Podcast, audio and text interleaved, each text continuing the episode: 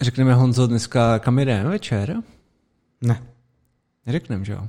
Ne. Je tajný totiž.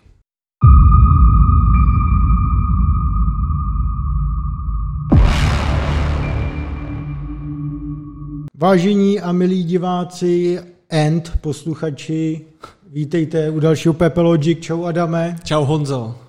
Dneska, já vím, že to říkáme dost často, ale dneska to vypadá, že to nebude tak dlouhý. Viď? No, možná ne, no. Možná ne, protože se někam chystáme, ale neřekneme kam. Nicméně, na úvod, a má to i další důvod, proč to nebude tak dlouhý, protože je léto, nikdo není na internetu, to se projevuje na číslech. Pouze ty nejlepší z nás zůstali. Ti nejlepší z nás, abych byl korektní, gramatický. Ano, takže všem, kteří i v těchto pár dnech poslouchají IT věci, tak děkujeme a zdravíme. Na úvod normálně řeknu, že Adam sem přišel a první věc skoro, co tady vytáhl, že si koupí Apple Watch s LTE, protože už to v T-Mobile v Česku nabízí, za což jsem se mu strašně vysmál, protože každý díl hejtí Apple, každý díl řeší nějaký sledovačky a sběry dat a pak by se nechal okroužkovat LTEčkovýma hodinkama, navíc, když chodí ven jednou za měsíc. No právě, tam už to nepřidá žádnou šmírovací hodnotu. Ale LTE jako ne. Tak jako na cvičení třeba bych to vzal, na měření tepu a tak, až budu vědět, že mám ičko. A k čemu potřebuješ to LTE teda? Tak jako dokázal bych si představit, že bych ten telefon nepoužíval možná. Když jsi to vzal bez toho. To jako myslím, že... Já jsem Apple Watch měl a za 2 měsíce jsem je prodal, protože jsem nikdy neměl zbytečnější asi technologii. Jo. Tak já třeba taky prodám, no. Nebo je hodím do kanálu. Ale jelikož budeš mít úvazek 2 roky na datový tarif k tomu, tak to budeš celou... To není 2 roky, ne? A to je 99 korun k běžnému tarifu, který máš u T-Mobile. No. A to není ale 2 roky, ne? Nebo je to 2 roky? Tak tam nevím, jak si ten úvazek jde nastavit, nevím. No a jako s těma novejma samozřejmě výpovědníma jako lhůtama už to není jako dřív, dá se z toho vyvázat, ale OK, no. Maximálně půjdu někam do koncentráku. No, no ano. No, takže, aby jsme nějak začali, tak... Ty jsi chtěl na úvod zmínit tweet Johna Carmacka, což jsou většinou, když něco tweetne, tak to stojí za to. Ano. John, neboli Honza, že? Má občas, většinou vždycky má dobré tweety a teďka tam zaujalo, že oni měli na Facebooku, protože on jako s Facebookem spolupracuje, že docela blízko asi, nebo nevím jak s tím vedením a tak, ale dělá na těch projektech VR-kových. No on tam je teď nějaký nezávislý, jako řekněme, technický poradce. Taková šedá eminence asi. No, protože on, co tak vím, tak on byl CTO Oculusu, že jo, i pod Facebookem a nelíbila se mu ta nová strategie, protože Facebook zjistil, že Oculus Quest, což jsou jako VR headset, který nepotřebuje kompa, logicky kvůli tomu ta výpočetní síla je slabší a tedy, i když Oculus Quest 2 jsou dost nabušený brýle, podle mě. Facebook logicky vycítil, že potřebujou, jestli chtějí spopularizovat VR, tak přesně tenhle formfaktor, který je schopný použít kde kdo. No a on nebyl jako úplně v lajně s tou vizí, on chtěl dělat ty hardcore brejle hlavně, že jo. Nebyl takzvaně alignován. Alignován, ano. A nebyl alignován, takže se to nějak vyprt, dělá tam technického poradce a sám dělá nějaký nezávislý AI research, plus hodně hraje Beat Saber a vždycky na Twitteru svolává lidi na mulťák, což je cool. Ano. A možná se tam někdy přidám, až se rozhoupu na to VR-ko. No. A tak on tady právě říkal, že Facebook měl nějaký job listing na render system architekta. A říkal, že ho velmi zajímá náplň práce, protože sám nesplňuje požadavky. Jo. A tak to je taková klasika, když se často dělají. Přijde mi, že ty pohovory, že občas, jak oni ty velké firmy už mají nastavený ty, co po těch lidech chtějí, že mně přijde, že nedokážou už jako vycejtit, že ten člověk sice hromadu věcí nesplňuje, ale že by se tam hodil jako prase, jo. Ale že už jim to ty jejich jako pravidla tak vlastně neumožní je nahajrovat, protože neprojdeš tím sítem často. A tak ona je taky otázka, jestli v těch firmách to není účel, že sází na to jako buš a bude ti otevřeno, jo. Tak možná jasný, chtějí v těch lidech taky vidět, že a tohle sice nemůže nějakou sebereflexi, možná, že je jim jasný, že takový člověk se najde jeden ze sta, ale ostatní vezmou taky. Možný to je, No, tak ale můžete jít na tu pozici, na rendering systém architekta. To zní jako velmi juniorní high-level pozice programování, jakém blokli visual nástrojů od Google. A můžu si představit, že takovýhle pohovor děláš u Carmacka, ten musí úplně všechny jako strašně zesměšnit, ne? Tyhle s Carmackem, to já nevím, To je takový, že by se ti zeptal nějaký třeba jako záliby a ty mu řekneš, třeba občas dělám s Kudou, jo, já jsem dělal tohle a teď ti řekne svůj, jako, co dělal a úplně, tak tomu nerozumím. No přesně, zase dá takovou tu 3hodinovou přednášku vždycky z toho Facebook Connect nebo ty Oculus Connect a tyhle ty vždycky a teď jen všichni takový, what the fuck, o čem to vlastně mluví, chytl jsem se při první odrážce, jako. No. Takže, no, a co v té pozici jako třeba je, když se na to podíváš? Já jsem to neměl tady otevřený, člověče, počkej. A to se teda týká jako Oculusu, jo? Že... No, já si nejsem jistý, jestli to bylo čistě na Oculus v tom smyslu. Ty oni to sundali. Tak už asi někoho nahajrovali, no. No, anebo Carmack to dýdosnul lidma. A nebo možná si toho všiml někdo z Facebooku, že to byl bullshit z HR. A na popud Carmacka to... Víš, Carmack jako má politickou moc? Ale... No, tak to nepochybně má. No, tak to sundali, no. Mně se ještě líbilo, jak Carmack dával nějaký ty fotky někde jeho baráku, jak tam má celou tu jednu místnost na VR-ko, která je jako velká asi jako celý byt většiny lidí, že jo? A pak tam měl nějakou místnost takovou na čtení jenom, kde měl jednu takovou pohovku a všude asi 400 metrů prostoru. Jo, to je můj kluk. Tak on když si přeci dával v prvním nějak Quake turnaj, nebo tak, že dával jako svoje Porsche, že jo, jako hlavní cenu. Aha. To už to bylo ještě, když Quake World, jak se jmenují ty turnaje, ty eventy každý rok, pořád to existuje. Quakecon, nemyslíš? Quakecon, jo. To furt jako je, no. No takže tak, další menší téma je ten Copilot nebo ten Unison? Tak jako oni už to nejsou jaký menší, no? Tak to jsou jaký střední. Jo? Tak si vyber, s kterým chci začít. No. Pojďme na ten Copilot. Ano, já to uvedu. Microsoft tento týden představil funkci a myslím si, že je to zatím preview, ne 100% je to jen preview, který říká GitHub Copilot. Jak jistě víte, tak Microsoft koupil GitHub, dělá tam různý vylepšeníčka. A zároveň, není to tak dávno, se zavázal investovat v průběhu pár let $1 miliard do neziskovky, řekněme, nebo organizace OpenAI, která vyvíjí takovou tu klasickou třeba knihovničku, že jo, a obecně se snaží jako rozvíjet AI, popularizovat AI, když to teda tak nazveme prostě. A ono kolem toho OpenAI teda je hromada divností teďka v poslední době mně přijde, že to úplně není takový jako nejlepší.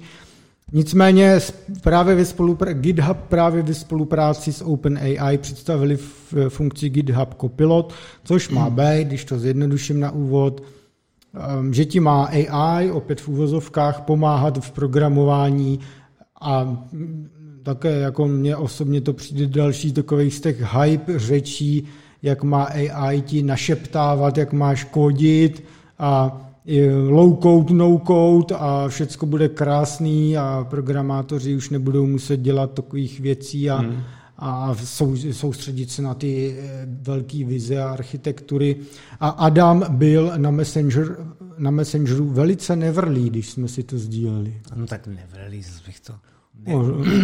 Nepsal jsi tam zrovna tak jako hezký věci. No tak to neznamená, že jsem nevrlý, to znamená, že jsem zcela v pořádku, jenom hejtuji, ale ano. No jak jsi říkal, dostáváme se trochu k tomu, že zase se obávám, že to chytne tu konotaci toho, že tohle může být trošičku jako marketingově zajímavý pro ten mainstream. Mm. A zase uvidíme v Blesku, jak kód píše AI a takový ty keci. A vlastně přitom to zdaleka není pravda. Já bych tady probral pár jako základních a zajímavých věcí o tom, a pak se dostaneme ještě k jedné debatě, která z toho trošičku plyne. Mm. I z právní roviny, docela zajímavá. Mm. A ten, jako to... Tam je jedna problematika je, že ono to je spíš jako autocomplete, než úplně, jako, že by to něco psalo v obrovskýho. Jo? My jsme se před pár týdnama bavili o projektech jiných, jáčkových, který umí třeba refaktorovat celý codebase, anebo jejich nějaký korový části, což je ještě úplně něco jiného a řekl bych mnohem vlastně komplexnějšího a že oni dali ven takovou, jak jsme se bavili, že byl ten image set, na trénování těch neuronek, tak dali ven s popiskama, že jo, typy algoritmů a tak dále a v různých jazycích, jak jsou rychlí, aby se na to mohl různě testovat třeba tvůj kód a zkoušet si na tom, co chceš. No a tady to, mně to přišlo jak spíš takový doplňovač zajímavý, jo, jakože podle názvu metody, tak si tam udělají prostě nějaké heuristiky a podle toho ti to doplní, nebo dáš třeba komentář, jak by ta metoda měla fungovat a ono ti to vysolí nějakou jako definici, s tím, že těch vysolí klidně 10, který můžeš jako mezi nimi listovat. A fungovalo to i na testy, že v nějakém kontextu si napsal metodu a potom napsal jako třeba test, co to má dělat a ono taky vyplivlo ten výsledek. Jo?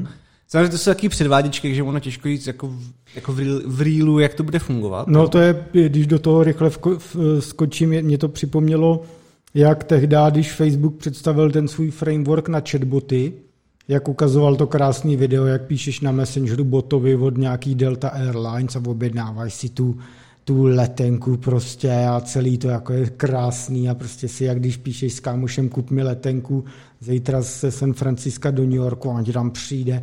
A samozřejmě tato bublina taky velmi rychle, jak byla v píku, tak hodně rychle se zjistilo, že je to fakt jako dost stupidní, ty chatboti často šlo to úplně do háje. Že? A ono na tom se přisolilo hodně firm, že? Který začali dělat chatboty na nějakým open jako API a vlastně stále to není jako úplně...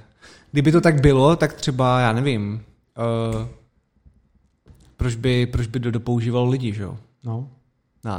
Na zadávání zakázek. Ono se vlastně ve výsledku ukázalo, že to nemá tolik odlišností od nějakého prostě blbýho stromového nějakého rozhodovacího systému, že je to sestavový takový automat, řekněme, že i když zatím teda dobře je něco jako navíc a může to čerpat datový zdroje, takže je to zdaleka ani náhodou není prostě nějak chytrý. No já právě já to nechci být implicitně úplně zlej, ale právě že jako by to připomnělo to, že třeba když se píšou ty názvy těch metod, tak to je prostě jak kdyby já teď to hodně zjednoduším, ale jak kdyby skrepnul Stack Overflow ve smyslu toho, že budeš mít v tri uložený jako, což je stromová struktura úsporná na slovníke tak, a budeš tam a z každého toho noudu, toho grafu, tak ti to povede na nějakých jako 10 implementací dané funkce. Jo. A teď to jako hodně zjednodušuju, ale jako zajímalo mě, kdyby vyšel třeba nějaký zajímavý jako článek velký o tom, jak to vlastně dělají interně oni, na čem to učili přesně, jako jaký jsou ty jejich čísla, protože teďka je to takový hodně obecný, že moc se o tom jako nezmínil o detailech a hlavně to bude komerční projekt. Ono to vychází i z toho slovníku OpenAI, jak se jmenuje, GPT 3, jak se tak tam asi lze nějak odhadovat, z čeho to čerpá. No. Ale právě, že já jsem trošku skeptický, jestli oni nakonec úplně dají nějaký jako zajímavý PDF, třeba 60-stránkový o technický, protože přece jenom to budeme asi mít za účel vydělávat prachy do budoucna. Že to nebude jenom jako do Visual Studia. No, zatím je tam nějaký plugin do Visual Studia. Takže a tam právě na tom je důležitý, kde ten kontext všude funguje, že jo? Protože když se na to člověk podívá, tak ono to nefunguje multifilově, to je jenom per file, což je vlastně dobrý pro psaní nějakých jako util metod, jakože date util, vole, a čas mezi dvouma dnama, jak tam ukazují v tom příkladě, nebo něco. A není to tak, že by to dokázalo propojit s celým tím projektem, jo? Že by to automaticky doplnilo, že bys měl někde jako util class a tam by bylo třeba spočítej mi faktoriál, A tady bys měl jako spočítej mi třeba něco s faktoriálem, no. Teďka přemýšlím, co? No, jako pointa je jasná, no. Nějakou brutální hypotézu, kde je faktoriál, nebo nějaká zeta funkce třeba. Tak jako bys to měl splněno, nebo by to našlo, tak to úplně nedělá. Takže to už je jakoby... Ale chápu, že to chci teďka vytrénovat, jo. Další věc je, co všechno ten plugin sbírá. Oni tam teda píšou, že tam sbírá jenom nějaký metriky o tom, jestli využil tu suggestion, aby ho dokázali atribuovat, jestli jako fungují dobře nebo špatně. Ale přece jenom máš něco jako bych měl firmu, kde už je jako nějaký serious business, tak bych to zakázal z toho důvodu, že nevím, jaká tam probíhá komunikace mezi tím pluginem a tvým kódem a s firmou. Že? Tam takže je to prostě klasický black box. No, takový. No je to já jsem neměl úplně čas, že bych se napal nějaký Warkshark jako a koukal prostě, co to posílá, ale a jedno, co to posílá, teď do budoucna to může posílat cokoliv, ono je, jako je, potom můžeš mít nějaký data mining, je to takový jo. Je to tak trochu ovířeno. A tady ta telemetrie, jak jsem říkal, no, tak je prostě no, ten, jako, že chcou improvovat ten model. No a teďka se dostaneme k té zajímavé debatě vlastně. Já bych jen ještě, promiň, než ji začneš, jen pro kontext jako řekl, že Microsoft na těchto jako pomáhačích v psaní ti kódu má dlouhodobě jako zájem je dělat. On totiž má funkci IntelliSense, že jo, která je takovej docela fajnovej našeptávač, píšeš kód a ono ti to vyhazuje, co máš jako dát, abys třeba nedělal překlepy, nebo když teď přesně z hlavy nevíš, jaký přesně se jmenuje ta funkce, kterou chceš napsat, nebo ten příkaz třeba, který chceš napsat, což hromadě lidí třeba urychluje práci, nebo zjednodušuje to psaní, tak oni tohle to chtějí jako dlouhodobě rozvíjet, co jako nejdál, takže jako tyhle snahy kolem toho jako rozvíjejí. No. Což jako je úplně v pohodě, akorát to, o čem ty jsi mluvil, tak je na základě lokálního vyhodnocení těch věcí a tam ty mapy, nebo respektive ty stromy už jsou zavedený v rámci těch knihoven a ve všem, co se nad tím dělá, takže to je prostě ano. Trošku jako jiný svět, no. Každopádně teďka, co je na tom to zajímavé, že? Protože nad tím vznikly jako velké debaty a týká se to hodně licencí nad kódem.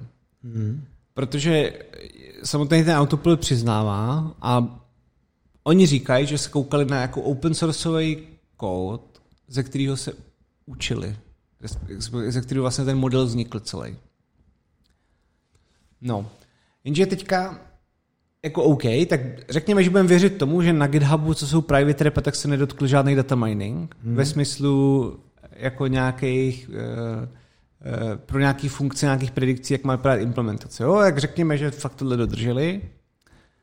I když taky tam prostě myslím, že se tomu nedá vlastně zabránit, že jo, není tam žádný audit. Typicky na GitHubu mám dojem, že není audit toho, kdo přistupuje na tvůj kód, kdo ho kdy klonuje, pokud je to private repo, jako jaký použili prostě public klíče. Takže tohle ty nezjistíš, to musíš věřit. Ano. Jako prostě, takže OK. Ale jsou tady jiný zdroje, samozřejmě jako Stack Overflow a tak, ale ten GitHub samotný z toho codebase je asi dostatečně jako bohatý. Jo, tak těch open codeu tam je teda... No, ano. Jenže, že jo, teď se dostáváme k těm zajímavostem toho typu, že jak k tomu potom budeme přistupovat právně, protože open source a licencování. To je prostě strašný jako bazmek. 1000 různých Apache licencí a všelijakých a MIT a tady a tak. A je to fakt jako docela vosér to řešit i právně, protože ty licence jsou strašně jakoby... Já nechci říct, že jsou úplně nepřesný, ale zaprvé je to strašně jako vždycky dlouhý ustanovení, pokud to chceš vždycky udělat správně, jakože z něčeho čerpáš, nějak to používáš a třeba a do jaký míry to používáš teďka, kdo se rozhodne do jaký míry, jo. No a teďka se ale stane to, že jako licence typu GPL, že jo, jsou vlastně jakoby taky open source, ale jsou tam v tom, že ty když použiješ ten kód pro nějaký tvůj projekt, tak bys měl open sourceovat i ten, co je na tom založený. No. A teď to ale taky zjednodušuju, protože on taky občas jde o to, jestli na tom vyděláváš nebo ne, těch GPL je taky vole miliarda, nebo to každý může forknout a udělat si vlastní GPL. Jako je v tom strašný bordel, ten framework bych řekl, že je velmi nejasný. Třeba kdybych si představil, že bude mladý člověk nebo třeba parta programátorů, který si rozhodnou pro svůj startup a začnou jakoby dělat nějakou dobrou myšlenku. Tak zaměstnat 3 právníky hned do začátku. No právě, protože oni prostě můžou udělat nějakou úplně jako nechtít vlastně chybu, kde potom zažiluje nějaký odsaz o všechno, co mají. Jo. A nebo nějaký jenom troll, prostě patentovej, nebo konkurence, která v tom umí chodit a vidí, že využívají vlastně jakoby nebo to je neprávém, ale je v tom strašný bordel. No. A právě, že oni se ale učili jistě na mnoha GPL projektech. A teďka, ta jako vtipnost té situace je taková, že plno nějakých věcí může pocházet z těch GPL projektů. A takhle, oni říkají, že to AI jako není úplně jako copy-paste, ale že nějakým způsobem jako spíš mergujou ty odpovědi z různých zdrojů, jo? Jako, že to je syntéza. No. Jenže to neznamená, že tam nemůže být vždycky jako pár řádků, které jsou přesně skopírované. A to vede na ten spor mezi Googlem a Oraclem.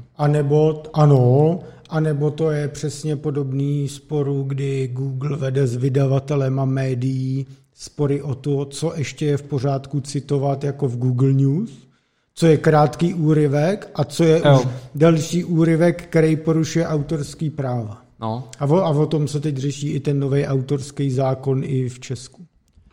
No. A právě tam to není, tam jako bych řekl, že není ani žádný vlastně zrovna v tomhle tom, jako v tom AI, jako nebo v AI, není žádný precedent, že jo? A kdo to teďka bude rozhodovat u toho soudu? Jakože to jsou už tak strašně technické jako specifické věci, že bys na to potřeboval soudce, který ideálně dělali třeba 30 let ve vývoji a rozumí jako, jak v podstatě tady těch systémů jako učících a ještě chápal teda nějakým copyrightu a jak se staví firmy a teda. A je to prostě strašně komplikovaný, že jo, tohle, jaký tomu dáš precedens. A ona je teda pravda, jakože jasně, jako zas jasně, určitě to přidává, jako dává to jako přidanou hodnotu, jo? Když jsi třeba začátečník a chceš se... No, to je zase otázka, když jsi začátečník a jako ten plugin za tebe napíše každou blbost, tak si nezapamatuješ, jaký je syntax a takový. Ono to má jako různé prostě stránky. A jsem vlastně zvědavý, jak to potom dopadne, jestli k nějakým žalobám dojde, jestli třeba z toho skrepování toho kódu. A hodně si na to dávali pozor, aby tam nelíkovali nějaké věci, že skrepovali různý to, třeba jako tokeny a tedy. Ale i tak tomu asi vždycky nezabrání. No, já dám možná příklad jako Facebook a podobní, taky mají hromady dat, které jsou jakoby možná někdy volně dostupný a tak, ale prostě mají svoje uzavřený API, který poskytují třeba jen licencovaným partnerům, třeba v Česku social bakers by mohli vyprávět o tom, jak být oficiální partner pro API Facebooku, ale když je pak skrejpuješ ty facebookový data, jako prostě skrejpuješ, tak už Facebook je jako zlej, nebo případně tě může tolerovat, anebo taky nemusí a vlastně je to taky takový voser podobný. No. Abych tam právě, jako ono v těch licencích často je, že třeba když použiješ jakoby significant part nebo něco takového, jakože pro svůj derivovanou jakoby projekt, pro svůj derivovaný projekt. No, jinže tam prostě jsou takový, jak je to napsané, jak tam jsou takový divnosti, jo, že protože třeba ten konflikt mezi Oraclem a Googlem, který prostě v rámci každý ten vocas v saku tam stojí $10,000 na hodinu. By the way, Google to vyhrál ten spor. Ano, ale hádali se prostě v nějakých 20 řádků, nebo kolik to bylo, jakože, nebo ono potom se to snažili ještě navázat na další věci, že jo. Ale tady na tom jde vidět, jak to jako každá firma, která by tímhletím prošla, která jako nebude Google, aby se třeba bránil od reklu, tak vás jako sežerou na výdajích, na čemkoliv, jako to je a ještě psychicky. Vlastně jako... Oracle třeba a spol jsou největší teď platitelé lobbingu ve Washingtonu a v Brusele a tak, takže... Mají podchycený z mnoha... No, jak to dělal Uber, ten taky loboval všude, že jo, a tak, takže... takže tady to oni mají prostě tady ty krysíci podchycený aby to... A pak se prostě může stát, ano, jako použili jsme kopilota a máme nějaký úspěšný produkt a někdo si všimne, že tam je nějaký jeho snippet. A dejte nám fíčko, dejte nám prostě 2% vašeho ročního revenue do konce života. Takže bych se na to dával ještě trochu pozor, s tím bude fungovat produkčně, to bych vůbec nedělal, dokud to nebude právně pořešený, že kopilot je za to sám zodpovědný. A že nabízí nějaký jako neutrální úplně data, který on jako nějak generuje a vy jenom používáte, jako kdybyste se zeptali hloupýho počítače, dej mi prostě nejmenší společný dělitel funkci. Případně by tohle měl říct Microsoft, hele, my ručíme za to, že ten kopilot trénujeme na nějakých datech a my ručíme za to, že ty data jsou čistý, nebo právně dobře nabitý, nebo jsme napsali nový podmínky GitHubu, takže si můžeme to učit na jakých chcem datech, což oni jako teoreticky udělá, jako asi můžou.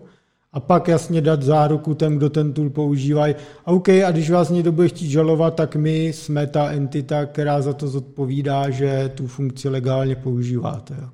Ano. Což si myslím, že se asi nestane. Ale tak to je asi tak všechno, takže pro mě není až tak zajímavý ten kuplet jako takovej, technicky, ale vlastně z toho plynoucí ty právní věci, které můžou být prostě oser ještě těžký. Což je by the way jeden ten z příspěvků do debaty o tom, jak regulovat AI, takzvanou AI, protože my jsme tady třeba probírali ty úplně nesmyslnou návrh regulace Evropské unie, že jo, který řešili úplně kraviny, ale třeba tohle tam moc podchyzený jakoby není. A ono se vždycky třeba pak říká, k čemu vlastně regulovat AI, nechte to bajit, ale pak z toho vyplývají přesně takovýhle jako nejasnosti. A já bych ještě k tomu na závěr doplnil, že podle mě tyhle ty věci, jakože Microsoft si hraje jako s copilotem a podobně, i když to teď vypadá jako velmi nevyspělý produkt a všecko, ale je to přesně ten důvod, proč Microsoft kupoval GitHub. Aby mohl tyhle ty jako vyfikundace zkoušet a spojit a mít ty data a být ta ultimátní platforma pro vývojáře potenciálně a mít tu nějakou jako kritickou množinu na to vůbec dělat. A tady se to teď přesně ukazuje, jak oni jako myslí napřed v těchto věcech. Ano. Teďka ještě máme ten Unison a datacentrum, co dáme dřív? Tak já dám ten Unison, pak dáš datacentrum, pak to zakončíme tím... bouchnutím do stolu. Malwarem. Ještě my máme ještě malware, viď? Tak se říká, že se vystřídáme jakoby předtím. Jsem zmatený. Honza je zmatený. Takže Adam chtěl by povyprávět, když už jsme u programování, o novém jazyku Unison. Ano. To bych tedy chtěl. To bych rád. Tak... Unison to je open source funkcionální jazyk, který je v public alfě momentálně. A já už jsem se to všiml dříve, před asi rokem nebo rokem a půl. A říkal jsem si, kdy vyjde, a protože měl docela zajímavé koncepty. A my si o nich dnes můžeme pohovořit. A nalinkujeme... není to skvělé? Je to skvělé. Jak to bylo? Se jmenoval ten vocas. Prodával teleshopping, já už nevím. Horst Fuchs. Ano, je to skvělé, Horste. Tak, oni prodávali. Dáme odkaz na web a dáme odkaz na dvě přednášky, které to trošičku jako lépe přibližují, ale my si o tom popovídáme i zde, protože si myslím, že to je docela zajímavý, jak oni k tomu přistoupili.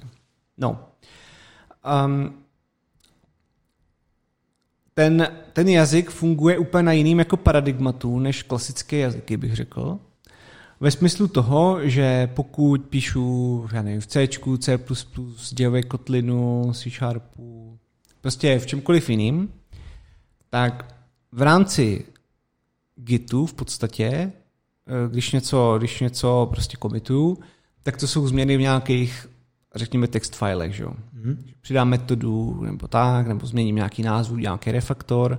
Případně, když na tím stejném místě udělá výsledí ty změny, tak dojde k nějakému konfliktu, musí se to resolvovat a tak. A to je trošičku takový, bych řekl, až old school přístup programování ve smyslu toho, že my bezkontextově jakoby sypeme do Gitu nějaký data, který se potom někde buildí nebo prostě kompilujou a distribuujou dál, jako knihovny. Což tady ten Unison na to jako přistupuje velmi jinak. No. A teďka jak? On veškerý definice, a v tom jako funkcionální programování je to ještě jakoby trošku posunutý jinam ta terminologie, ale nechci do toho úplně jak jste mě zabíjat, ale prostě třeba definice jako funkce se nějak jmenuje a má nějaký parametry, něco s tím udělá, něco z toho vyplivne. Jo? Tak nebo máš nějaký proměnný, nebo a tak dále. A tady to není tak, že bys měl nějaký jako jednoduchý jazyk a teďko napsal do textáku a hodil někam a teď to třeba nějak interpretoval, jo, nějakým interpretrem toho jazyka. Ale dělá to, že podobně, když si zakládáš třeba Git, a tak dáš prostě Git init, jo. A teď třeba do toho folderu něco přihodíš a hnedka vidíš, že jako máš tam nějaký filey, který prostě bys měl nejspíš jako commitnout třeba a pushnout. Ano. A takhle podobně funguje ten jazyk. On veškerý tvé definice, veškerých tvých funkcí, tak má trošku jinak stavěnou. Jo. Takže kdybych to řekl jako obecněji, tak prostě místo fileu s nějakým kódem, tak máš jako serializovaný abstraktní syntax tree toho, jak se skládá veškerý ten tvůj projekt. A proto i ty, podobně jak děláš třeba git init, tak zakládáš i jako, bych řekl, Unison init, vlastně to jmenuje trochu jinak, tak vlastně zakládáš jakoby lokální databázi toho projektu, kam se ti budou ukládat ty různý odkazy. A to funguje na hashovém přístupu. Takže řeknu nějaký jako jednoduchý příklad, bude to pak vypadat tak, že něco píšeš, a bude to vypadat, že máš jako .unison, to je folder, a pak tam bude třeba nějaký hash, ten bude odpovídat, řekněme, nějaký funkci, třeba funkce faktoriál. Jo. Pak pod tím bude, v tom folderu bude napsaný serializace té funkce samotný, že jo, která vlastně je to tělo té funkce. A pod tím je folder zvaný names. Takže se může i stát, že když třeba, a to je velmi zajímavé v tom, že ty můžeš mít třeba funkci, která se jmenuje různě v různých projektech, ale má stejný jako, ale vlastně má stejný obsah, že jo? Dělá úplně to samý. Takže je linkovaná přes ten hash toho obsahu. Jo. Takže ten name, funguje to velmi podobně jak ten git vlastně. Jo? Ten naming není zase tak důležitý to hashování a to hashování je nezaměnitelný. Samozřejmě se to spolíhá na to, že tam nebudou kolize, ale to ani v gitu se jako nějak nestává v rámci jako lokálních projektů. Jo? Což je vlastně hrozně dobře potom uchopitelný, že ten náš kód není strukturovaný v textácích, ale ten náš kód, čtení toho kódu probíhá tak, že kouknu a teď vidím jeden hash, vytáhnu to z hash tableu. Vidím druhý hash z hash tableu. A je to i tak dělaný, že i ty střeva třeba nějaký funkce jsou taky hashovatelný. Takže jakýkoliv proměnný a tak. A všechno je to vysázený ven nějaký hash table. Jo. Tam, co je na tom, kdybych to k něčemu přirovnal, tak třeba můžeme, tam velký příklad, že třeba factorial n rovná se product, závorka, range 1 až n plus 1, konec závorky. Jo? Takže prostě a product je nějaká funkce, která násobí od jedničky do n plus 1. Jo?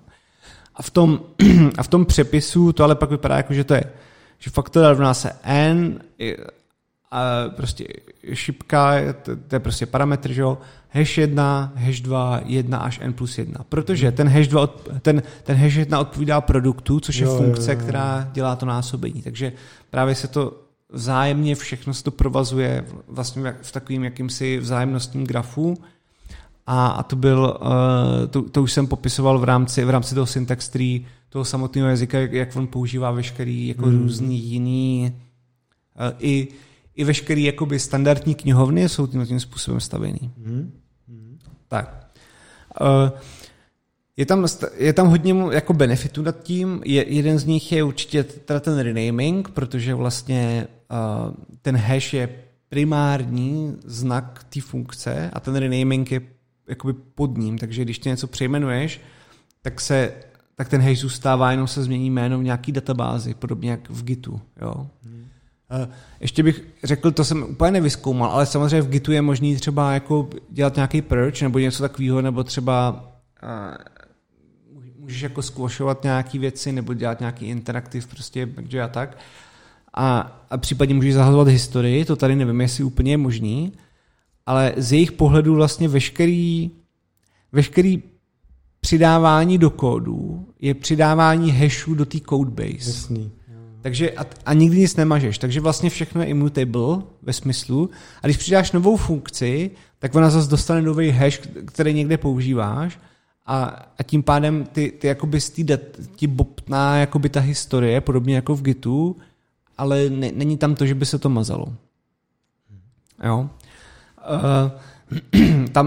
Tam třeba je dobrý to, že tam nevznikají potom konflikty různých jako knihoven a není tam taková ta bitka o ten naming, jo, že dost často se ti stává, když třeba děláš release knihoven a je to hrozně vose třeba jako s packagingem, jo, package name různých knihoven, když to vydáváš, tak to nesmí být stejný, jak to má jiná knihovna, ano. Což tady těma hashama se všechno jakoby řeší a byť to vlastně má stejný název ty funkce a zahodíš úplně veškerý package, tak jako já publishnu nějakou knihovnu, tomu vytvoří nějaký hashe, někdo publishne nějakou knihovnu, tomu vytvoří nějaký hashe. To jsou teda 512 bitů SHčko, nebo něco na tu formu, tak potom tam nemá žádný konflikty, takže ono, když se jmenujou ty funkce stejně, tak vlastně se ví, k jakým se díky těm hashům odkazuje, jo? Což je taky docela dobrý, s tím, že samozřejmě se tam dají řešit i rekurzivní změny a typicky třeba, když vydáváš knihovnu a v čem je to dobrý, jo? Že třeba vydáváš knihovnu a tam má nějaký API public, že jo?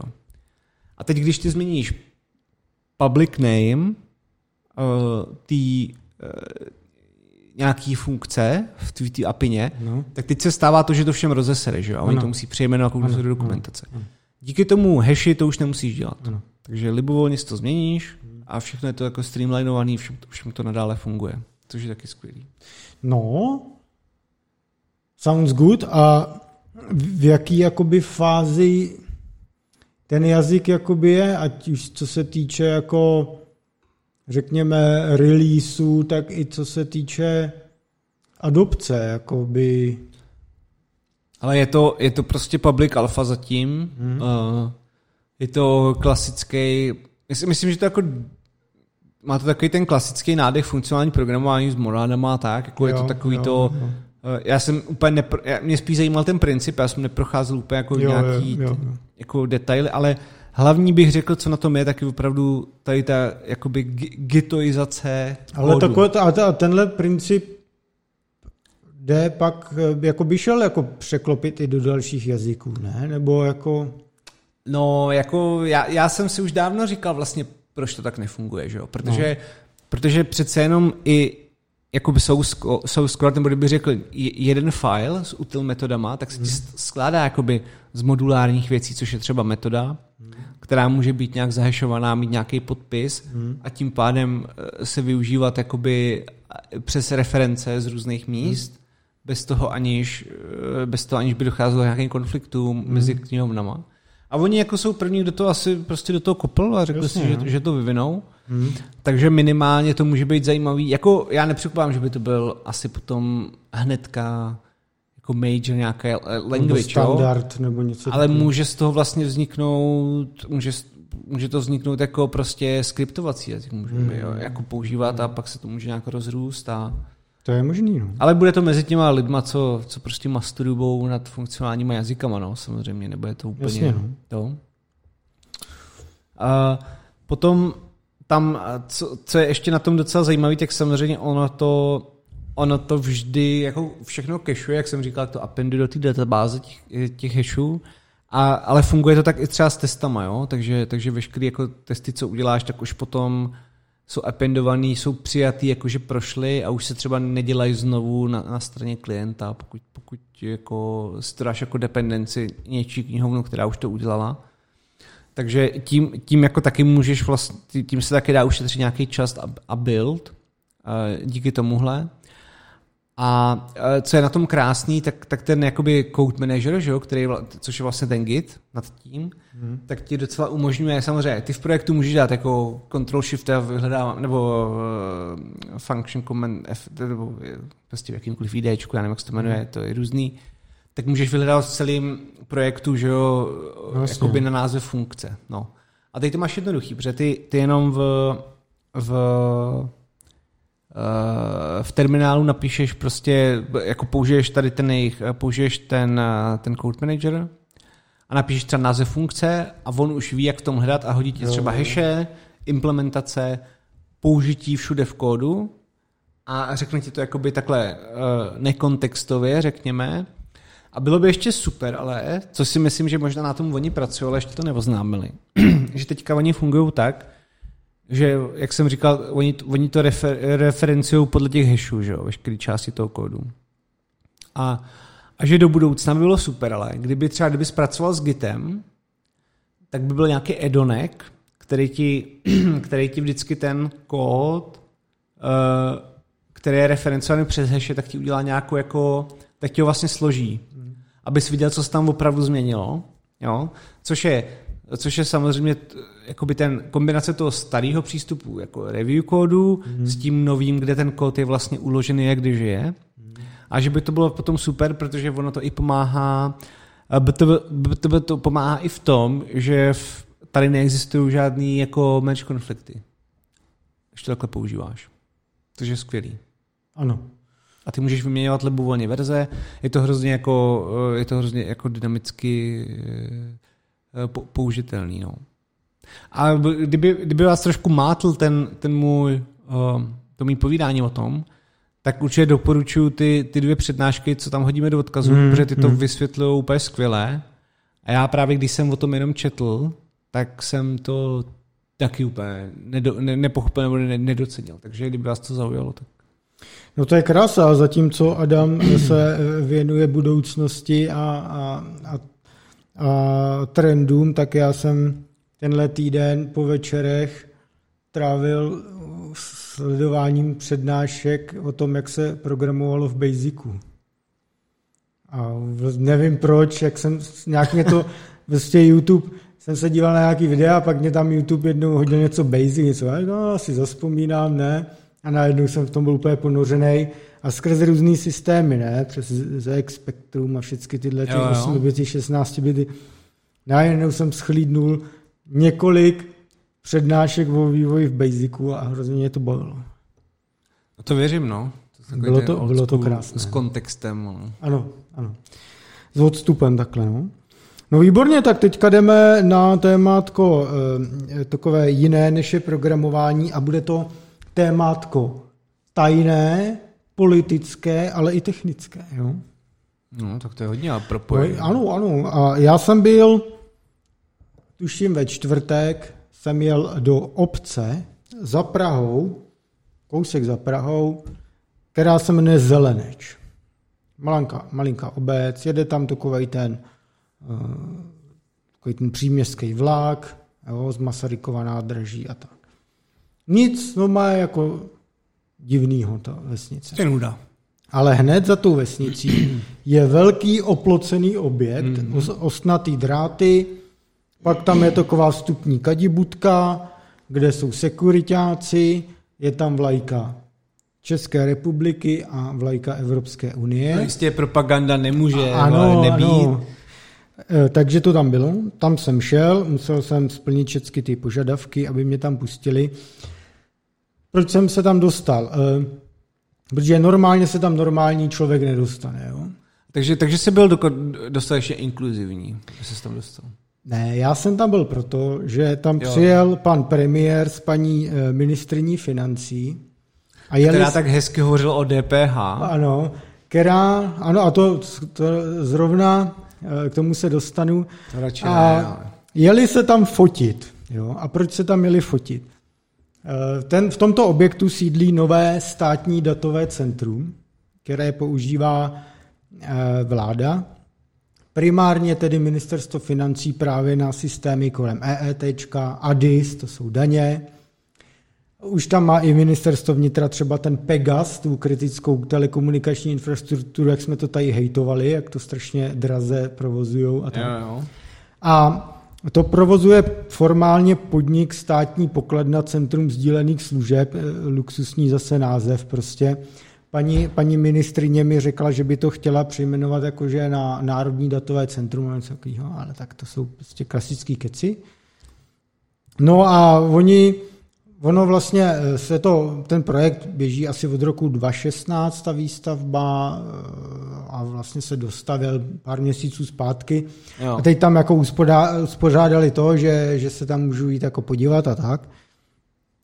Nejlepší sranda byla, šel jsem tam právě, byl tam Babiš, byla tam Alena a Schillerová a šéf toho podniku, Vlado Dzurila a tak. A šli jsme třeba, ukazovali nám diesel agregátory, ne?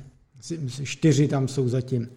A to je prostě klasický diesel, když ti vypadne datacentrum nebo napájení datacentra, tak se roztočí diesely na naftu a dokážou to udržet, záleží, jak to máš designovaný, ale třeba den, dva nebo několik hodin, záleží. A mají i jakože takovou tu smlouvu s ČEPRem, že mají přednostní dodávky jako nafty, když se něco ještě pohnojí, takže přejede cisterna plná toho a doplní ti naftu. A tak. No a nejlepší tak jim také technik odevřel paní ministrni ten diesel v takový žlutý boudě. By the way, pod videem je odkaz na galerii, co jsem nafotil, tak ať si uděláte představu. Odevřel ty vrátka od dieselu. Co to je? To já vůbec nevím, já tomu tady vůbec nerozumím. A pan premiér, no to je jako motor, když to je na naftu, motor. To je, když skončí ČES, když nebude fungovat ČES. To je tak pro pětiletý dítě. To bylo prostě, jako celou dobu to bylo velmi takový bizarní, se tam s nima procházet. No, ale tak se tam vyfotili, udělali si krásný promofotky, jak se starají o český government.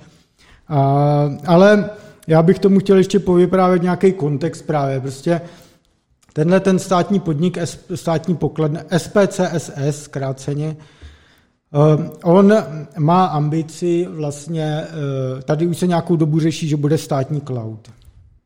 V podstatě ty kritické data a systémy, které stát nechce dávat ven, tak si bude právě provozovat sám. A to, co je možné, jako třeba si pronajímat z public cloudu, třeba Office nebo tak to bude soutěžit u Azure, u Google, u IBMky a tak. No a tohle nový datacentrum by mělo být podkladiště toho státního cloudu. Dokonce oni už budou mít něco, co mu říkají, ještě než začne státní cloud, že by to byl prostě, tak jak si představuješ, co je cloud, tak že by to bylo prostě pro všechny státní instituce, že ty seš třeba nějaký úřad nebo nějaký ministerstvo, chceš si zprovoznit třeba virtuálky na nějaký svůj systém, tak prostě půjdeš tady do toho datacentra a oni ti řeknou, tady to máš. A je tam nějaký interní účtování, jak se to bude jako řešit. V podstatě, jak funguje běžný cloudový nebo hostingový nebo housingový hráč na komerčním trhu, takže tenhle podnik státní to bude dělat pro ty státní instituce jako výhradně v podstatě. Ano. Jo? A oni jako mají teďka s tím takovýhle plány. A ještě než by spustili tu státní verzi, tak chtějí spustit na podzim takzvanou rezortní verzi, která to má tu cloudovou platformu začít právě pro ministerstvo financí. A normálně tam jsem třeba už zjistil, že už oni jako se učí věci jako Kubernetes. To už hodně dopředu. A poběží tu rezortní verzi, vysoutěžili, že to poběží na Azure Stacku, což je, když to zjednoduším, vemeš to, co pohání Azure a uděláš to, ty technologie si nainstaluješ na vlastní servery a vybuildíš na tom jako cloudovou technologii, takže škálovatelnou věc. Tak je to tak částečně on-prem, ne? Jako no jasně, to je v podstatě, Azure Stack je malej Azure, že si ho nainstaluješ na svůj hardware a může něco jak OpenStack prostě. A že jasně. Pak můžeš dělat ten provisioning těch VMek, přidávat si železo, jak potřebuješ. Tohle vyhrál Azure. Něco už začali dávat do Google Cloudu jako ven, něco bude do Azure a dál to budou jako soutěžit. Ty různý dodavatelé prostě ti to má být schopný fungovat v multicloud prostředí. Že? Takže je zajímavý, že na tom stát jako takhle tímhle způsobem jako přemýšlí. Zajímavý je, že to datacentrum v současné době má dva sály datový.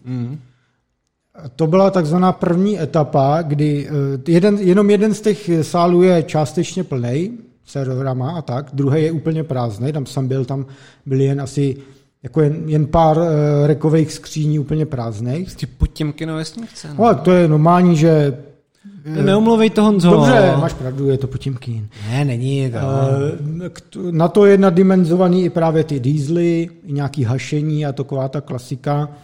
Ale, a to stálo celý, ta první etapa stála 230 mega, což je taková normální cena takového datacentru. To je takový levný na stát, to bych čekal jak 300 triliard. Ano. A zhruba tak, no. A už tam jsou naplánovaný, nebo už je tam vydaný stavební povolení, že vedle můžou být další dvě etapy, že můžou přidat další 4 sály a tím, že mají stavební povolení, takže když to začnou zaplňovat, ten další sál a vidí, že je poptávka, tak můžou vlastně velmi rychle začít stavět další etapy. Zcela to škáluje. A ten pozemek, ne? Právě mi Vlado Dzurila říkal, víte, kolik to stálo ten pozemek? Fakt jako za Prahou obří pozemek jako ve vesnici, kde jsou ceny všeho jak v Praze, protože dojedeš za 10 minut vlakem. To všichni tady zbohatlíci. Ano, nechutný. Tak říkal, jenom 50 mega, to totiž ještě za Komoušů mělo vnitro, který, já nevím, co oni tam přesně provozovali, ale chtěli to jako dát někomu, že to nechtěli dát jen tak někomu, prodat to, ale že to je jako někomu, kdo to využije pro nějaký takovýhle věci. No. Takže se to koupilo jen za 50 mega, jaký obří pozemek. Je tam takzvaný bezpečnostní perimetr. Ty projdeš tou kadibutkou, stupní, ostnatýma drátama a mezi tím je několik, asi desítek metrů, možná stovek, nevím, já nemám na to odhad. Prostě nic, tráva, nic a déš a pak tam je další ostnatý drát s bránou a až tam se dostaneš do toho prostředí, kde můžeš jít do datacentra, kde jsou další jako vstupy bezpečnostní, ale tenhle bezpečnostní perimetr je ten vlastně, když do oddělu ještě, kdybys pronik jednou vrstvou, aby se ještě nedostal do dalšího, že jsou samozřejmě kamery, ty jsem neměl fotit, ale nevím, jestli v té galerii něco nebude, těžko říct, když tak mě pak smažou a zakážou, diska mě zabije. Ještě tím chtěl Honza říct, že vlastně, jak tam jsou ty perimetry, tak ale se to dá podkopat, že? Takže v nejhorším... asi by tě hodně rychle chytli, kdybys tam začal někde kopat. Mají tam senzory. By the way, vysázeli desítky stromečků a hrozně se tím chlubili, že tam vysázeli stromy, což jsem moc nepochopil vlastně, ale tak jako... A protože mají senzory, jako kdybys vrtal pod zemí... Já to nevím, to mě... Seismologický... To mě nenapadlo se zeptat, no, nevím. Tak to někdo vyzkoušejte. Zajďte si do Zeleneče. Jinak je to plně jako tier 3, nemá to certifikaci tier 3, protože ji jako nepotřebujou formálně, ale splňuje to ty standardy, to znamená, všecko je redundantní. Napájení je dva nezávislé trasy, optika, dvě nezávislé trasy a takový ty opičárny. Důležité ještě zmínit, že tento státní podnik SPCSS má už jedno datacentrum historicky, který provozuje v Praze na Vápence, což je na Žižkově. Jenže tohle datacentrum právě už je asi z 94% plný, proto bylo potřeba udělat další. Mezi těma dvouma datacentrama je dedikovaná optika, takže mají jako redundanci i jako geocluster, řekněme, jak to nazvat. A takže můžou mít prostě i disaster recovery, třeba plány, tohle vypadne, tak běží to druhý, když nebude nějaká sofistikovaná sabotáž nebo něco takového. Mě někdo volá, pardon. Jinak si založili i SOC, takže takovýto Security Operations Center, takže můžou dělat i kyber jako zásahy a monitoring. A dokonce se mají připojit i na podzim asi do projektu Phoenix, což dělá Nix, což je národní internetové jako úzel nezávislej. A to je projekt, že ty vlastně ty providři a tak, kdo splní speciální požadavky, tak se můžou připojit. V podstatě je to taková VLANa, virtuální LAN, a ta se v případě třeba masivních DDoS útoků, který by třeba šli na infrastrukturu, tak se odstřihne, jakoby dokáže odstřihnout a fungovat ten v rámci té virtuální LANy, takže bude fungovat aspoň jako něco. A už je tam docela, je tam seznam, outůčko, you name it. Takový okruh jako. Ano, prostě takový, řekněme, jako kritická infrastruktura státu, řekněme, nebo když to zjednodušíme, teď to není jako ten oficiální pojem, co je napsaný v zákoně, ale jako to, co asi chceš, aby ti fungovalo, tak tam jako zhruba je. No a tam, že by měl být i tenhle ten jako projekt, no, takže je zajímavý, že vlastně to staví, takže ten SPSS podnik jako se snaží fungovat jako podobnýma komerčníma metodama, jako kdyby byly na komerčním trhu, že tam prostě mají normálně jako návratnost investic podobnou, jako třeba když stavíš Česku datacentrum, tak většinou návratnost je třeba 7 až 9, 10 let, třeba jo, že to má jako podobně naprojektovaný a tak. Takže tak jako, málo kdy se nás skytne příležitost se tamhle takhle podívat, protože tam fakt pouštějí jen právě, když tam je někdo z ministerstva vnitra, technik řeší ten komunikační systém, tak tam jde řešit servery, ale běžně tě tam na prohlídku jako nepustí, ale jakož tam jel pan premiér před volbama, dělal fotečky, tak se mohl taky, no. A tak to byl takový rychlý, ne? Chudák musel z Jižní Moravy s tornádem a teďka... Já jsem... Tam měl být v 8:30 ráno, byl jsem tam asi v 8 a už jsem skoro byl tam pozdě, protože já jsem jen takhle šel, já jsem totiž tam jel vlakem, protože rád jezdím vlakem a bylo to kousek, a šel jsem z nádraží, který je 10 minut pěšky a jdu, ťapu si to a najednou jen vidím ty černý BMWčka s majáčkama. Říkám, oh shit, už tam jedou. Tak jsem tam přišel a už jsem myslel, že si nic nevyfotím, protože už byli na střeše, ale nakonec jako jsem mohl si to jít ještě vyfotit a tak. No, takže jako ten harmonogram u těchto věcí je takový divnej, no. No a k tomu nebo ty už tomu asi nic nemáš, já bych tomu dal ještě jednu věc. Pojdej, no. Já bych tomu dal jednu politickou věc, která mě velmi znechucuje a jistě vrcholoví manažeři firem a tak, jako, kteří mají milionové příjmy měsíčně, tak úplně v klidu, ale vždycky vidět Niáše, jak jde v sedmičkovým bávu prostě za 4 plus mega, pak hovoří o tom, jak snížila nebo odebrala DPH u roušek. A teďka víš, že ten samolíbý úsměv, jak vystupuje z té káriochu, tak je mi z toho zblití. Já vůbec nechápu, proč politici naši musí jezdit v autech za takový keše, připravit za prý vyhazování. To není o reprezentaci. Dobrou reprezentaci dostaneš i jako nějakým jako nejvyšším superbem. Úplně v pohodě. Ale tím přijel Vlado Dzurila. No, to je jediný rovný kluk, vole. Což je národní IT guy, plus právě šéf 200 IT podniků i tohodle. No. A ten si tam dělal srandu, že on má, že nemá majáček. No. Nasel do Superba a odjel bez majáčku. To je, chápu, no. To je prostě život bez privilegia. Ale, ano. Ale OMG, proč prostě musíme tady lidi úplně nasrali na všechno a ty prostě se začneš producírovat v autě za 4 mega, vole. No, takže to byl takový Honzův vtip, který jsme vystřihli, ale prostě já tohle nepochopím, vole. Dobře, no, tak... Zdá se mi to zvláště v této době, se mi to zdá úplně takový debentní PR, vole, že... No, ano. Na to je musel každý upozornit, že prostě nejezdit... Ježiš, jasně, buďte s těma lidma jako solidární, ale ty neukazujte jim, že máte auto za 4 mega, ne? Jste úplně dementní, nebo co? A tímto se dostáváme k poslednímu tématu. Adam zase viděl přednášku. A ta přednáška byla o malwareu, o kterém by nám teď chtěl něco povíst. No. A teď ještě bych chtěl říct, měli jsme pod minulým videem výtku, že někdy to máme strašně takový nestrukturovaný a že neuděláme řádný introduction do tématu, takže než začneš komentovat, co bylo v té přednášce, tak možná řekni, o čem ta přednáška teda byla.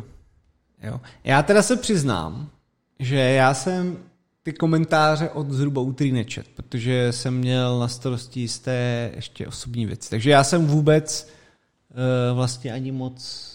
Jako, no, to je jedno. Ale... Tato přednáška je vlastně intelektuálně velmi jako plochá, bych řekl. Jo? Já jsem na to narazil tak, protože já jsem hledal nějakou docela zajímavou dokumentaci, případně videa od IDA Pro. A IDA Pro je takový ten C-čkový disassembler. No. Protože jsem prostě chtěl něco pochopit. Což ti ale nevyšlo. Chtěl jsem prostě pochopit nějaký jako binárky, jak fungují vnitřně, trošku více.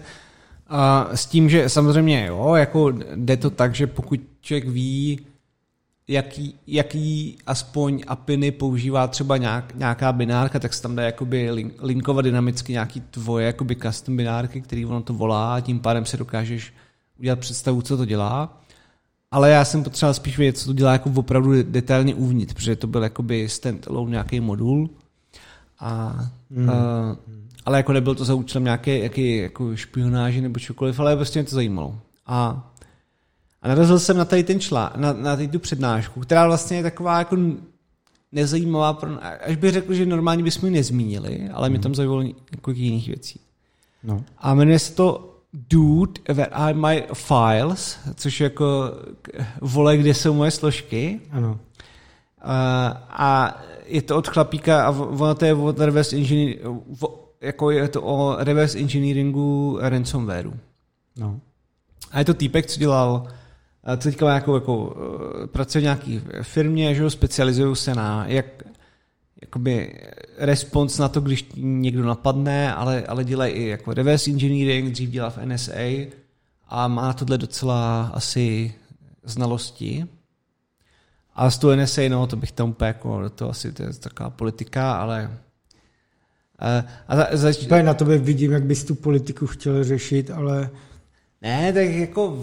Ne, povídej o přednášce. Já si tam dělá plno jako morálně čistých lidí, ale neví... Jako k čemu jejich genius je používán. No. A to budu jednou revolucionář, vole. Budu vést český národ, který chce svobodu. No, tak... Naposled jsem vyhrál tu sázku a stála tě mnoho peněz večer, takže klidně. To byl dobrá večeře. No bylo, no. Má úplně v pořádku. No, a momentálně to je nějaký jako malware, prostě research guy a jeho ta přednáška byla, tak tam jsem se na to dostal, protože on povídal o té IDě, jak ji používají na disassembling prostě C-čkový knihoven a popisoval, zpočátku tam jako popisoval nějaký jako svůj život a normálně jako práci a že Popisoval tam i různé věci, že jako nedělají zdaleka jenom pro jako pro soukromé firmy, ale že se zabývají i problémama třeba, že máš malware, který ti napadají. Oni vlastně ty malware nenapadají nutně nic cíleně, oni prostě tak plutujou, že jo, a kde zrovna je nějaká prostě datová komunikace a je tam nějaký třeba, je tam nějaká škvíra v softwaru, kterou nikdo neopravil, tak na ní vlítnou. Takže se i stává, že třeba máš nějaký MRI jako přístroje nebo různý jako nemocniční přístroje, který mají nějaký svůj software a prostě ti to zablokuje možnost jako vůbec jako vlastně operovat lidi nebo cokoliv. Je to je takový, začíná to být čím dál větší jako problémek, takže v tom je hodně peněz a hodně firm se v tom jako specializuje. A takže on tam jako popisoval vlastně i svůj trošku motivaci tomu, proč ho to zajímá a proč rád s tím bojuje. Ale co mě nejvíc na tom mimo jiné jako zaujalo, tak byly dvě věci. Za prvý jedna právnická firma, kterou napadl nějaký ransomware, tak oni jim řekli, že jim jako zablokujou všechny prostě počítače a data a složky, že jo, a prostě právníci většinou fungují jenom, že jo, s nějakou ideou a nějaký fajly, tam není nic jako fyzického. A že chcou nějaký výpalný jako v kryptu, bitcoinu. A oni samozřejmě, ta právnická firma jako začala komunikovat jako s policajtama a tak, ale nakoupili ten bitcoin a říkali si, no tak jako když bude nejhůř, tak to musí zapadit, protože prostě všechny naše casey, že jo, všechno to tam, to je prostě v prdeli, to můžeme zavřít celou firmu. A oni potom je nakonec chytli, ty týpky, a zavřeli je a donutili je to odemknout. A ta právní firma, ale tím, jak držela ten bitcoin po tu dobu, tak vydělala přes $1 milion. To je boží, no. Takže prostě vlastně vše zlé je pro něco dobré. To mě připomíná, možná jestli to najdu nebo pogooglite, že teď i český právnické firmy měly problém s ransomwarem, že byli napadený a chtěli po nich výkupný, takže byla teď taková vlna v Česku. Tak to je zajímavé, to jsem nevěděl ani, no. No, teďka třeba měsíc zpátky. Ale jako vlastně je to pravda, že právnické firmy jsou úplně zlatý důl na tohle, protože to mají všechno v tom. Jo. A to dělá i zajímavá firma česká IT CNS z Mělníka.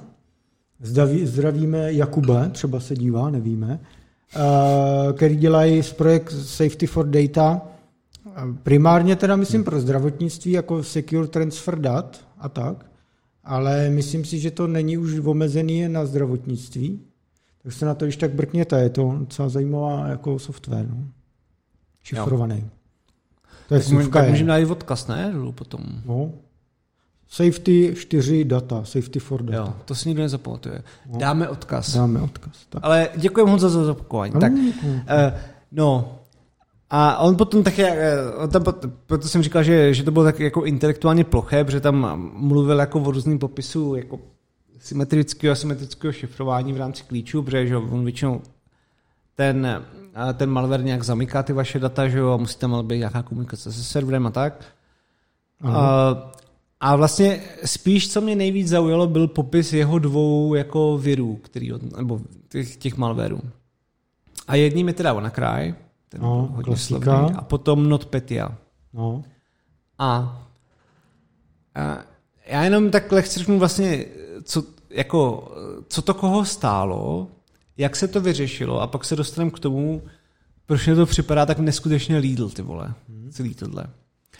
A bytovo ještě jedna z malých poznámek je ta, a ono to, že hodně tady toho malwareu vypadá, a já jsem to chtěl potom navázat s tebou, že my jsme četli jeden skvělý článek, myslím, že to bylo ve Vardu, o severních Korejcích, který různě někdy něco hackujou a třeba jsou přestěhovaný do Číny, že jo? No. A dělají vlastně podobný způsob biznisu, aby ten režim získával keše. Ano. Valuty. Jo. No, ale je to i o tom, aby získával prostě nějaký revenue stream, jako, a je to i díky tomu malwareu, že prostě plno tady těch režimů tohle dělá. Ano. A platí si tady výkuky, aby právě z privilegizovaných zápaďáků tahali peníze a bitcoiny. No. Je to tak? O čemž bych možná navázal úplně na konci tohoto tématu. Že bychom mohli ještě zprovokovat ten článek, ten byl výborný. Jo. No, Takže ten WannaCry, jo. Já jsem totiž se nikdy nezajímal moc o ty samotné malvéry. Mě vždycky zajímaly takové ty věci typu našla se chyba na procesoru a musíme ji rychle opravit, nebo něco takového. A to bylo běžný, protože to na backendu musel všude, že jo. Všechny dependence dát nahoru, protože jinak prostě to bylo v prdele, byl tam nějaká security issue. A nezajímal jsem se moc o ty malvéry, takže tohle pro mě bylo docela zajímavý. A ten WannaCry, teda ten zneužil nějakého shadow broker slíku a samozřejmě než to Microsoft to opraví, než se dostane ten patch ke všem, tak prostě to trvá, je to v prdeli. Šířilo to strašně rychle po té síti. Napáchalo to kolem 4 miliard $4 miliard škody, což je docela jako masný. Jo, to bylo velký, no. Týkalo se to právě těch jako zdravotních zařízení a to jsem nezmiňoval nějaký prostě ledničky na krev a takové věci, které mají na sebe navázané další věci, protože když tohleto, tak ti lidi chcípají a padá ti biznis různých jako transfuzních bank, nebo jak se to jmenuje. A je to prostě průser.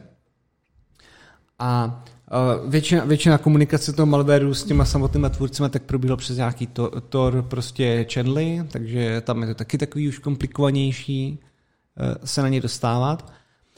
Ale úplně největší halus, co mě překvapilo, tak já jsem si říkal, jo, tak myslel jsem si třeba, kdybych si představil, jak takovou věc porazili, takže bylo třeba skrz nějakou hrozně detailní analýzu právě disassemblování a tedy toho zdrojáku a zjištění, jak na to zaútočit. Že tam prostě, že třeba vydali nějaký patch na Windowsy, který to vyřešili, jo, nebo něco. A tohle byl úplně prostě bizár, vole, totální. Protože to vychází z toho, jak oni na to přišli, jak to zabít, protože ten malware měl prostě kill switch v sobě v podstatě. A vycházelo to z toho, že oni se vždycky bránili tomu, že v nějakých sandboxech, když si zkouší běhat nějaký software, tak oni nechce, aby byli odhalený, že jo. Takže typicky, aby to nevypadalo, že jsou třeba odpojení od internetu, ty malvéry, tak oni jim vždycky dají nějakou response. Ale samozřejmě jako monitorují veškerou tu komunikaci, která z toho sandboxu se chce dostat ven, ale tu response jako imitujou. A byla tam nějaká vymyšlená doména. Prostě. A oni na to něco vrátili a tím pádem v těch sandboxech ten malware byl mrtvej. Jasně, no. Ale když to bylo pak ve světě, tak to tak nefungovalo, protože ta doména v životě neexistovala, takže to prostě nevracelo nic. A tím pádem v If Else se spustil ten WannaCry malware. No. A Boris to prostě vyřešil tak, že normálně pronajal doménu a spustil tam web, který vracel prostě 2 kilo. A tím pádem zabil celý ten WannaCry. Což mně připadá, vole, jeho chů někde, to je úplně totální jako máslovina, ne? Tak když chci udělat, jako takhle, ona je samozřejmě, ona je jako dost komplexní v tady těch sandboxech je dost komplexní zůstat nebezpečný. Je to úplně to samé, jako když jailbreakneš nebo rootneš telefony, tak je hrozně těžký napsat secure aplikaci a to samé je těžký, když napsat nesecure aplikaci, která funguje jak má v jailbreaknutém systému, aby se neprozradila. Je to úplně to samé vlastně. A já jsem si říkal, ty vole, tak to snad není možný, že takováhle, až mi to přišlo prostě jako bizárné, že takováhle kravina to vlastně zachránila. A ono, když se občas podíváš na to, jak třeba jsou odhalený nějaký, třeba dejme tomu hackři, jo, když to nazvem, nebo tak. Tak většinou je to kvůli nějaký takovýhle kokotině, že oni prostě v celém tom komplexním systému, který pak oni musí už třeba udržovat, aby nebyli odhalený, tak tam vlastně nikdy nechají nějakou úplnou kokotinku, která si říkáš, jak to tam mohli nechat. No a díky tomu se třeba jako vyšetřovatelé k ním dostanou, jo? Nebo takový, a to byl i ten příklad toho Silk Road v té knížce American Kingpin, to bylo to se jako dost podobný, tam jako kvůli jedný jako úplný dementní věci, jo, banální, najednou ti klepou doma na dveře jako zásahovka a jdeš bručet. No, jako jasně, ale co, mě na tom právě překvapilo to, že jakoby tady ten check vůči té doméně, že jsi řekl, jo, tak jenom sandbox mi vrátí despot. Jasně, no, jasně. Tak prostě mně to přijde, kdybychom se bavili, jak napíšem nějaký malware, řekneme si, jsou sandboxy. Ale jak budeme řešit to, že to jako, víš, že nezjistíme, že jsme v sandboxu. A tak sandbox nám asi vrátí nějakou response. Takže a je to úplně na první dobrou největší jako kokotina, že bych si prostě představil, že tam vymyslí nějakou jako sofistikovanou věc nebo něco z, no, jako jasně, no. Je to prostě, je to na kočku a myš, jasně, jo, je to prostě vždycky no, to se vyvíjetí hra. Jako. To je to řekl asi dobře. No. Ale i tak je to to první, co tě napadne. Jo? Takováhle no hele, prostě... by the way, malware dost často sofistikovaný není. On prostě jen využije, ani jako to, co se bavíme, že někdo něco hacknul, tak to není žádný hacknutí. Dost často je to čistý sociální inženýrství. A ten malware nedělá nic jako ultra hustýho, jo. Prostě se tam dostane, tak tam chvilku je, nebo něco takového. No. To je celý. Jo, tak je to... No tak... ČES mě... výjimkám samozřejmě najdu. Ano. A tohle mi samozřejmě velmi překvapilo, protože to jsem právě neznal, tady ten kill switch, to jsem si říkal, tak to je hustý. Ano a potom ta NotPetya, a to mě taky překvapilo, protože... Ten na rozdíl od toho WannaCry mám dojem, že WannaCry aspoň když poslal ty prachy, tak tě odšifrovali ten disk. No, říká se to, otázka, kolik se toho neřeklo. Jo, no, to už asi se... Protože, hele, já jsem se off record dozvěděl, a teď to není jen WannaCry a různý jako to, útoky, kampaně, který jako v dobrý víře, jako, protože mi to bylo řečeno off record a tak jako nebudu vůbec konkretizovat, ale útoku a průserů na české firmy a tedy je tak moc a jen prostě se to neříká. A tam jako se lepí takových průserů, uniklých peněz a všeho a jen kvůli PR-ku dobrýmu jménu, důvěře klientů a typicky u bankata. No jasně no. Takže tady u toho jako nikdy nevíš. No.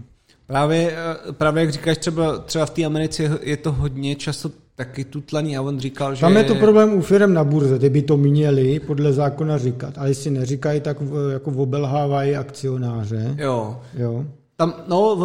On nechtěl být konkrétní, no. ale říkal, že právě z hlediska Asie, typu Čína a Nordkorea, tam mají hodně jako útoků na hlavně teda intellectual property samozřejmě, ale i na tady to vydírání. Ano. To mě připomnělo, jednou jsem jen 3 roky nebo cokýho seděl v Shenzhenu, v Číně, na obědě s někým. A jako přišel úplně uřícený, jelikož říkám, co je, to? No ty vole, my tady teď jako děláme něco pro Boeing, a teď jsme jako tady koukali, že nám jako mizí pod rukama prostě nákresy tady novýho, jako nějaký součástky do letadla, koukáme na IP adresy a to tady vole, z vládní budovy, vole, co to jako je, vole. A tak. No, tak taková je realita, no. Ano. Prostě. A já jsem tak chtěl říct jenom takovou poznámku ještě, co mě překvapilo, tak bylo k té NotPetya, která právě jako dělala to, že to jako nezastavitelně ničila ty data, protože zahodilovala ten klíč. No. A právě to potkalo společnost Maersk, která velký, lodní doprava. Ano. Kontejnerová obecně. No. A ztratili jako $100 milionů kvůli tomu, že to ochromilo jejich schopnost jak vůbec přijímat objednávky a vůbec celý logistický centrum a tady je to šílený bazmek. Maersk je mimochodem taková ta firma, myslím z Dánska, nebo z Norska, která říká, ta země, žijte jenom zeleně, ale už neříkají, jak si můžou dovolit dotovat jejich elektroauta, je to z dopravy díky Maersku, který plaví trajekty a tak samozřejmě to těm lidem neřekneš, ne? Musíš tvářet chvilku aspoň, ale seriózně. Ano. A tam byla podobná teda kravina, protože oni zjistili, že když právě ten malware přijde několikrát na ten stroj, tak ten malware dělá to, že vytvoří nějaké jako nějaký délko, jako ten file, a že když on přijde znovu a koukne se, a když tam existuje, tak se sám jakoby vypne nebo zabije. No, klasika. Takže oni vlastně vakcinovali ty softwary, že automaticky vytvořili ten file. No. Ale taky, ty vole, to je jakoby primitivnější možnost, jak jako si udělat nějaký flek. Vytvořím file, vole. Jako ne nic, že já nevím, jako přesně našel bys miliardu sofistikovaných způsobů, jak si něco flagnout, jo, nějakým systému. Ne, já si vytvořím file, vole. A taky na to přišli... ty musíš ještě brát potaz u těchto útoků, že to může být prostě kobercový nálet. Akce, kde ty prostě spustíš jako fakt plošně prostě spustíš nějaký malware a teď ti prostě díky tomu, že to není nějak ultra sofistikovaný, hromada věcí nevyjde, nějaký se hned zjistí a pak ti zbyde množina, která ti vydělá prostě na jachtu, baráček a pohoda. A tak to dost často prostě funguje, že to nemusí jako největší engineering, ale prostě tím, že to vypustíš jako tak se vždycky něco najde, viď? Jo, tak jasně, no. No, tak to bylo tak všechno, co jsem tomu chtěl říct a hlavně jsem si říkal, že jsme teda mohli nalinkovat ten super článek v tom Vardu o tom severním, nebo o těch lidech, kteří byli zneužívaný a kteří třeba, že hodně byli chytrý, jak je prodávali do firem, ne, že tam otročili. Hodně do Číny, no. A vlastně Čína platila jim jako Kimovi platí jako a oni dostávají vole 50 Kč na den, ne? Nebo nějakou takovouhle. No, ubytování a jídlo v podstatě, no. Takže rýži a 20 palant, vole.